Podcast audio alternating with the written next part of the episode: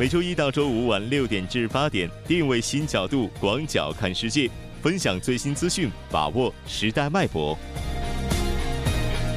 锁定新闻在路上。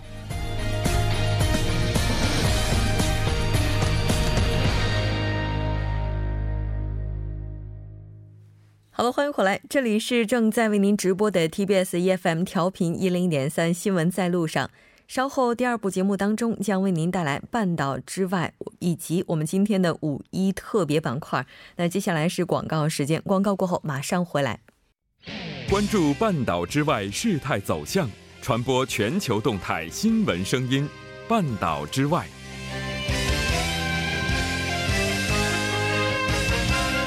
好了，欢迎回来！半岛之外带您了解全球资讯。接下来马上连线本台特邀记者齐明明，齐记者你好，主播你好，很高兴和您一起来了解今天半岛之外的主要资讯。今天是五月一号，从今天开始，中国将有一批新规正式实施，我们来了解一下。是的，那现在中国有一批新规呢正式实施，为人们的生活带来了很多的便利，比如办理护照等出入境证件呢只需跑一次。泄露快递用户隐私呢，最高可罚可罚十万元。嗯，刚才您提到说这个泄露个人隐私的话，这个特别是通过快递的话，可能会高达十万元的罚金。那这个我们来了解一下具体的情况。好的，现在有一个叫做《快递暂行条例》的规定，今天开始实施。该条例规定呢，除了有关部门依照法律对快件进行检查之外，任何单位或者个人不得非法检查他人的快件。而任何单位或者个人呢，也不得私自开拆、隐匿、呃毁弃、倒卖他人快件。而经营快递业务的这些企业以及从业人员，如果出售、泄露或者非法提供快递服务过程当中知悉的用户信息，情节严重者，最高将处罚十万元的罚款。是的，没错。应该说，这条规则的话，也是在现在网购已经成为大趋势的前提之下应运而生的。那刚才咱们也提到了，说办理护照只需要跑一次，这个是怎么样去实施的呢？是的，今天开始呢，这个制度也要开始实施了。那主要是确保申请人呢到出入境接待窗口一次即可完成办理护照的全部手续。现在申请人质证照片采集。指纹采集、申请材料提交、面见审核、证件缴费五个环节呢，将集中在同一时间、同一场所，一次全部申办完成。另外呢，全国也将逐步的推出网上填表、移动端填填表等以以信息化手段为依托的那些填表服务。嗯，是的，没错。其实除了刚才咱们提到的这些之外，从五月一号开始实施的还有其他的一些新规，一起来简单了解一下。好的，那。呃，这些当中呢，值得关注的方面是，从今天开始，二十八种进口中成药将实现零关税，其中呢也包括了一些抗癌药品。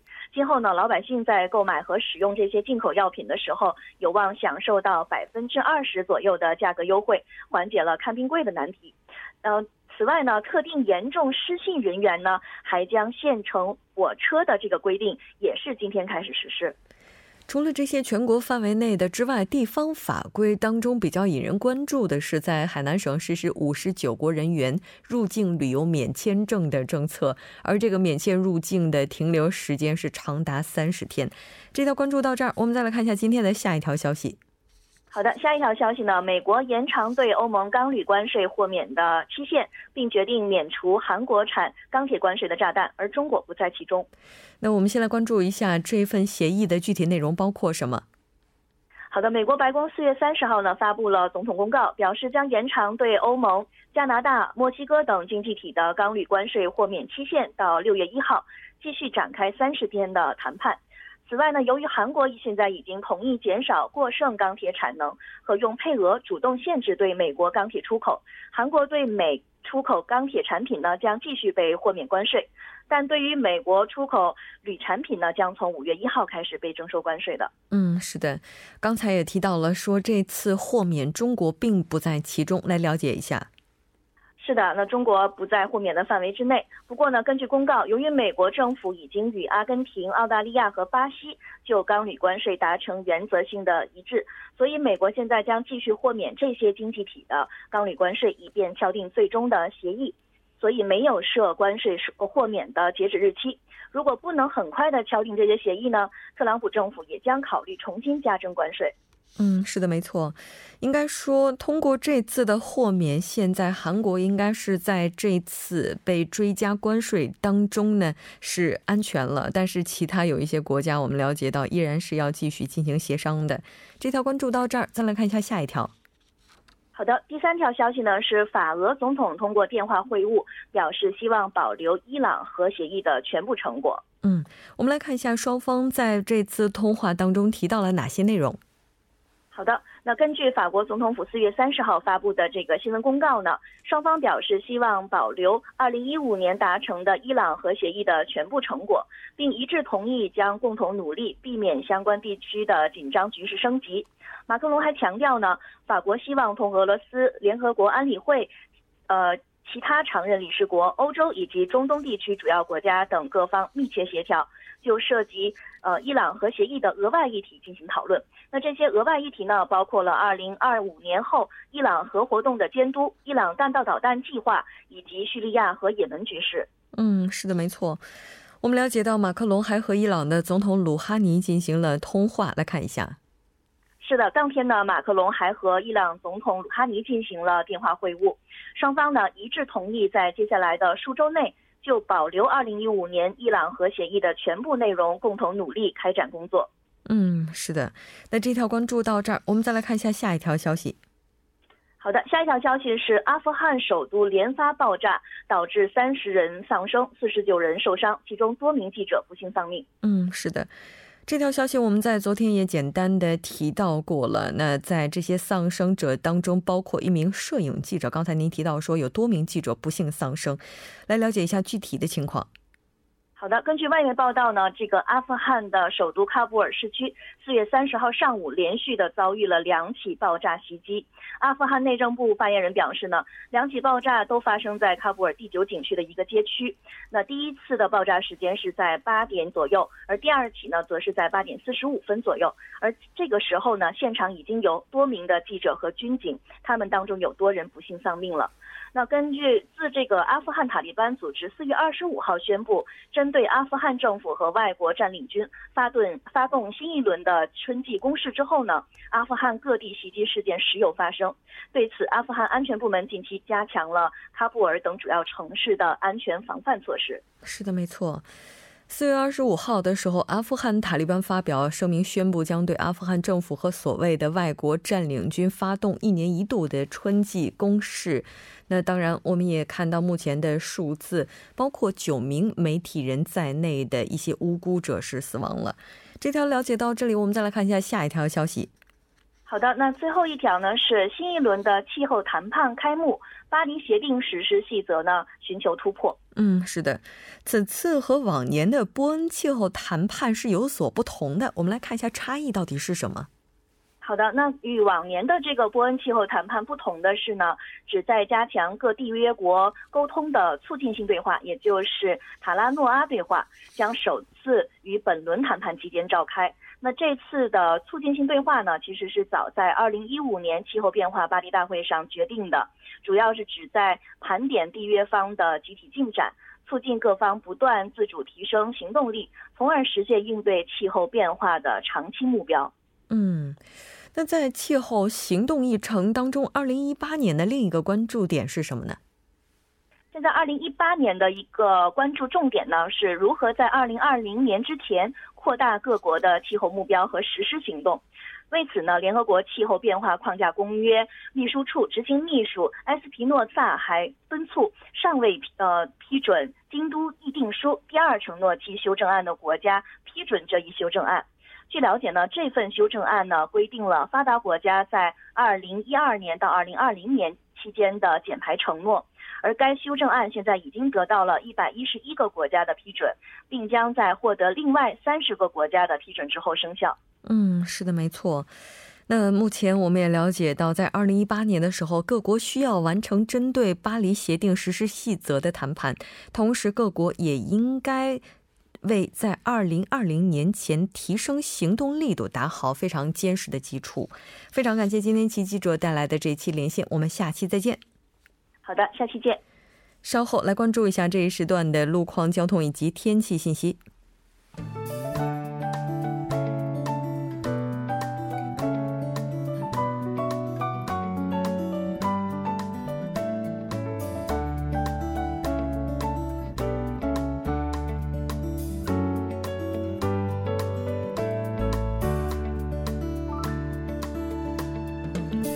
现在是晚间的六点四十一分，这里依然是由楚源为大家带来的道路和天气信息。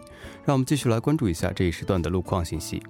在首尔至襄阳之间的高速公路，首尔方面，南春川进出口至嘉平休息站、南扬州收费站至江一进出口的路段，由于车流的增加，出现了车行缓慢。接下来是在中部高速公路河南方面，中部三号隧道至中部一号隧道的路段，由于车流的增加，出现了停滞。相反方向，在镇川隧道附近的路况发生了故障的车辆，目前已经得到了成功的牵引，道路恢复正常，您可以放心通行。下一则路况来自于京釜高速公路釜山方面，残苑进出口至瑞草进出口、水源进出口附近约一公里的路段，由于晚高峰的关系，道路拥堵。相反方向，良才进出口至盘浦进出口的路段，由于车流的汇集，出现了交通停滞。还请各位车主朋友们参考以上信息，注意安全驾驶。好的，让我们来关注一下天气。由于受到从西南方而来的气压槽影响，南部地区和济州岛等地将会迎来降雨。今天晚间降雨将会逐步扩散至全国各地。明天伴随着低气压的离境，南部地区的白天和中部地区的晚间将会逐渐放晴。由于降雨的关系，气温将会维持在较低的水平。明天的气温和今天相比将会下降五度以上，还请各位听众朋友们注意适时增减衣物，小心感冒。好的，来关注一下首尔市未来二十四小时的天气情况。今天晚间至明天凌晨阴有小雨，最低气温十七度；明天白天阴有阵雨，最高气温二十一度。好的，以上就是这一时段的道路和天气信息，我们稍后再见。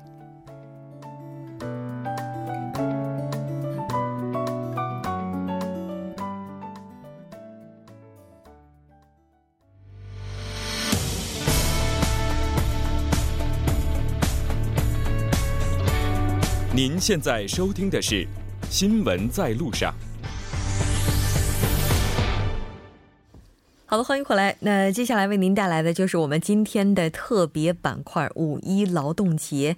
在今天这样一个特别的日子里，也是非常感谢我们民生零距离的记者高瞻哈，也是为大家准备了这一期的特别节目。马上有请高瞻，高瞻你好，主播你好，非常高兴和您一起来了解咱们今天这个特别板块的内容。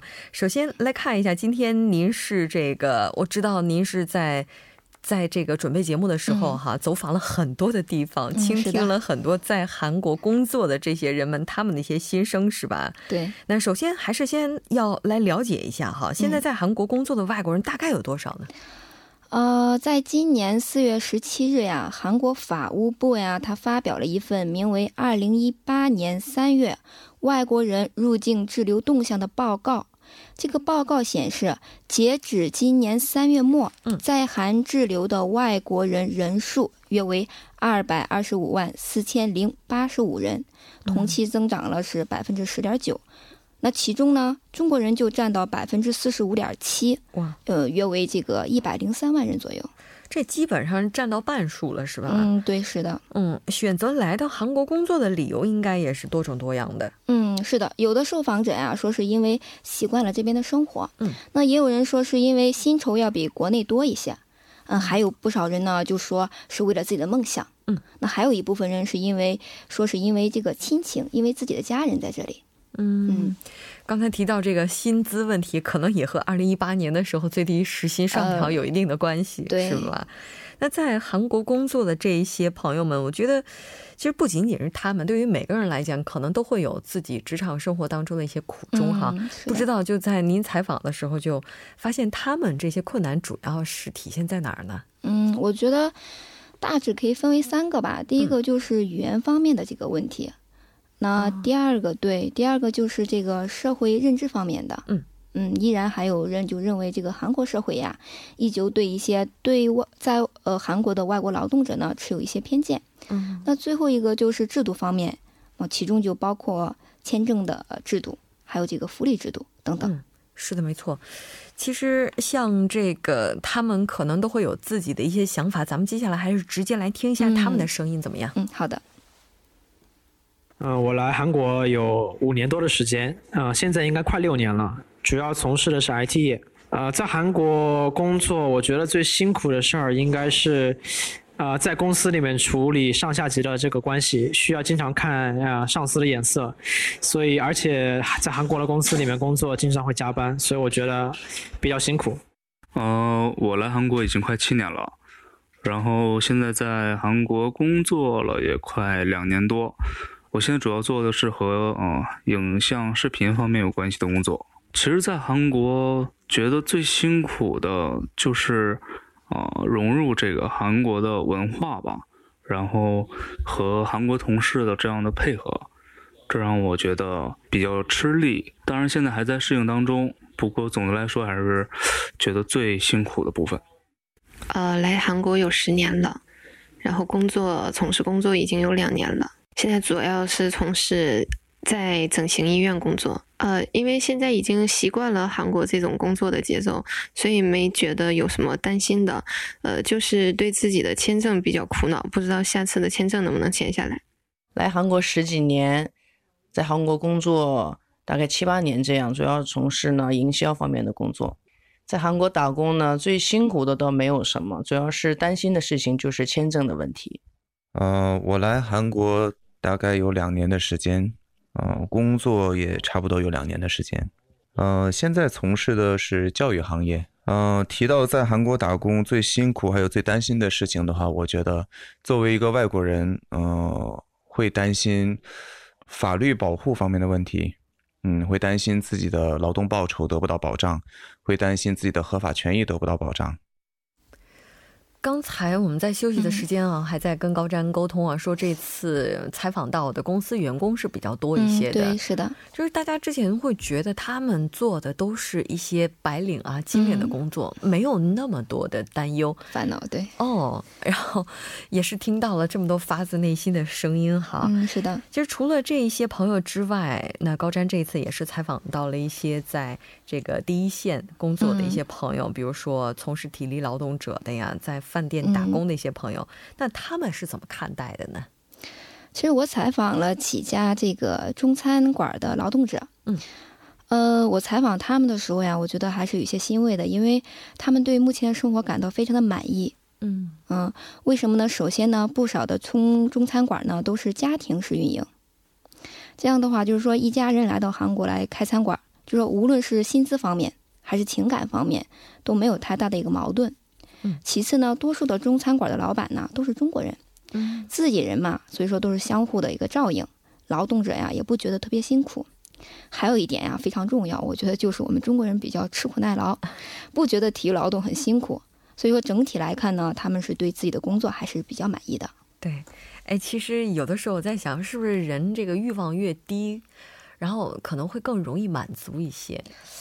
对他们来讲，也许从事的这些工作是非常辛苦的，那但是他们可能这个对本身生活这个期待值也可能是没有那么高。嗯，当然我我这只是一种个人的猜测而已。其实因为每个人对幸福的定义不一样，嗯啊，所以对他们来说，有可能是跟家人能够在一块儿，去努力的获得一个美好的未来是非常幸福的。所以说，为了和家人在一起努力去拼打，是非常幸福就。把很多的一些辛苦就抛在脑后了，并不是说不辛苦，是这样的。对，哎，所以这样做一下比较的话，刚才提到的这些公司员工，他们是因为独立的个体，所以说有很多的烦恼。对对。而在餐厅工作的，刚才提到说家庭式的比较多，是，而且还有老板是中国人的也比较多。是的。嗯，这反倒是一个非常有趣的现象哈。嗯。但是不管怎么样，那哪怕他们对现有的工作非常的满意，但依然是有很多可以改善的空间。好，那他们所希望改善的地方是什么呢？他们希望改善的最多的要数这个福利制度方面的吧？啊，福利制度。嗯，对。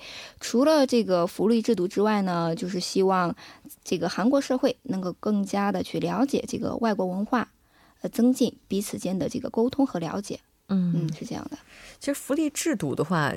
我们了解到，在录音的这个朋友当中，有一位朋友也是提到了哈，我们来听一下这个录音怎么样？嗯，好的。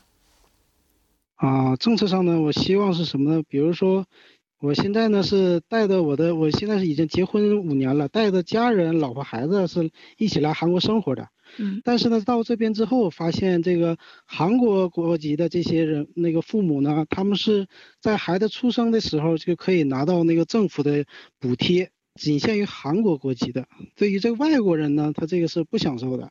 但是在后来又考虑考虑，我们都是什么呢？是正常那个纳税人，也都是合法打工的。希望呢是多多少少有一点点小补助什么的，或者是其他一些鼓励的项目什么什么这个方面的帮助是最好的。啊，社会政策层面怎么说呢？就是，嗯，就是在过去的年代呢，是这个韩国呢是非常歧视这个外来外国人的。其实呢，这么多年来也是变化了不少。现在的韩国人跟那个那个年代的韩国人已经是截然不同了。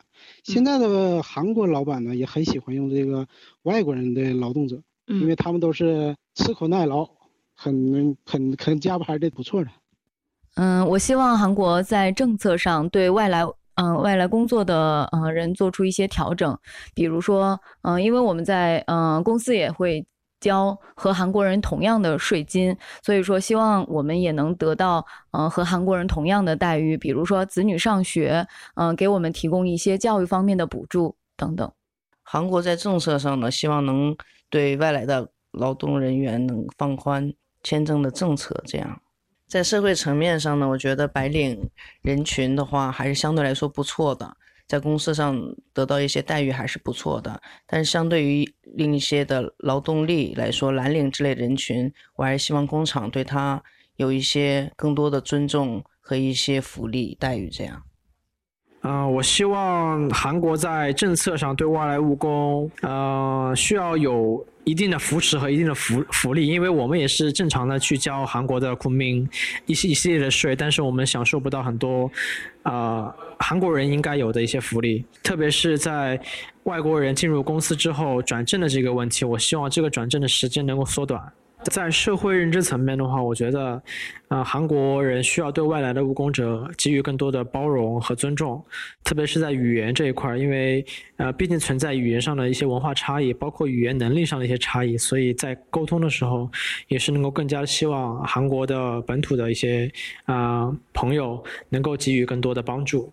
韩国在政策上的话，实际上是这个样子。每个国家的国情不一样，每个国家的法律体系也是有差别的。那么外国人的话，呃，对这一部分来讲，应该说是相当陌生的。那么有些时候有意识、无意识的可能会，呃，做出一些不符合法律要求的事情。那么这一部分的话，我是希望不要说一方就是一味的采取对于。呃，非法者的惩罚的这样一个措施，而是更加积极的去让这些外国的外国人，去让在韩国工作的这些外国人们啊，去了解、去接触啊韩国的国情，去了解这边的法律的运作程序。我觉得这也是很重要的。嗯。刚才你也提到了，说这个福利待遇方面可能是大家都非常关注的。对，除了这个采访录音之外啊，其实我在和一些大企业朋友进行聊天的时候，也提到了说转正这块儿的话，似乎外国朋友确实是要比韩国人要慢一点，或者说他可能会遭遇到无形天花板的概率高一些。对，是的，嗯。那可能这个刚才咱们提到说福利待遇偏见方面的话，其实因为我来韩国的话也有将近十年的时间了，在这十年间的话，也是亲身去见证了他对外国人这个偏见的这种转换哈。那这个出现这种现现象的原因到底应该是什么呢？还是因为对对方文化的不理解吗？嗯，我觉得还是文化上的不理解，因为有。这样的一种情况，就是说，他不是说我就讨厌你外国人，所以我做出了那样的一些言行，而是说他真的不知道，他真的不了解，的确有这种情况。嗯。所以咱们要做的事情，可能也是更多的去加强文化之间的沟通哈。刚才也有一个朋友就提到了说，法律方面，嗯，就是我们可能会需要一些援助，但这些援助到底从哪里可以获得？嗯，哪怕在韩国生活了很多年的朋友的时候，也是一知半解的哈。嗯，对，因为毕竟有一些政策，它所覆盖的这个面儿也是不一样的。是的。那咱们接下来该怎么争取？也请高瞻来介绍一下。嗯，是这样的，为了争我们外作为外国劳动者，为了争取我们在韩国工作的这些权利呢，然后呢，我就整理了几个可以进在韩进行免费咨询的一个电话，所以呢，希望听众朋友们可以可以拿起手中的笔或手机记一下。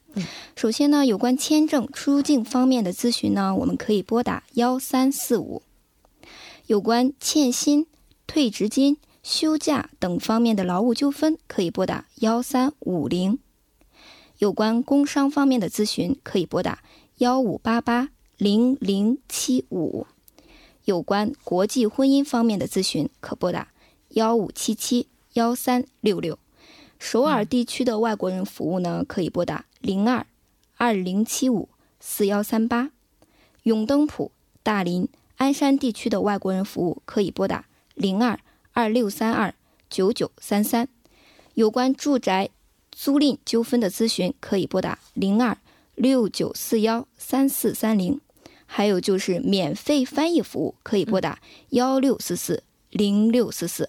免费法律咨询服务可以拨打幺三二或幺三四五。嗯，幺三二幺三四五。对，我觉得可能很多朋友对幺三四五这个号码是非常熟悉的，非常熟悉，对，有必要背下来。是的，非常感谢今天高瞻在劳动节当天做客直播间，给我们带来这期节目。我们下期再见。好的，下次见。稍后整点过后马上回来。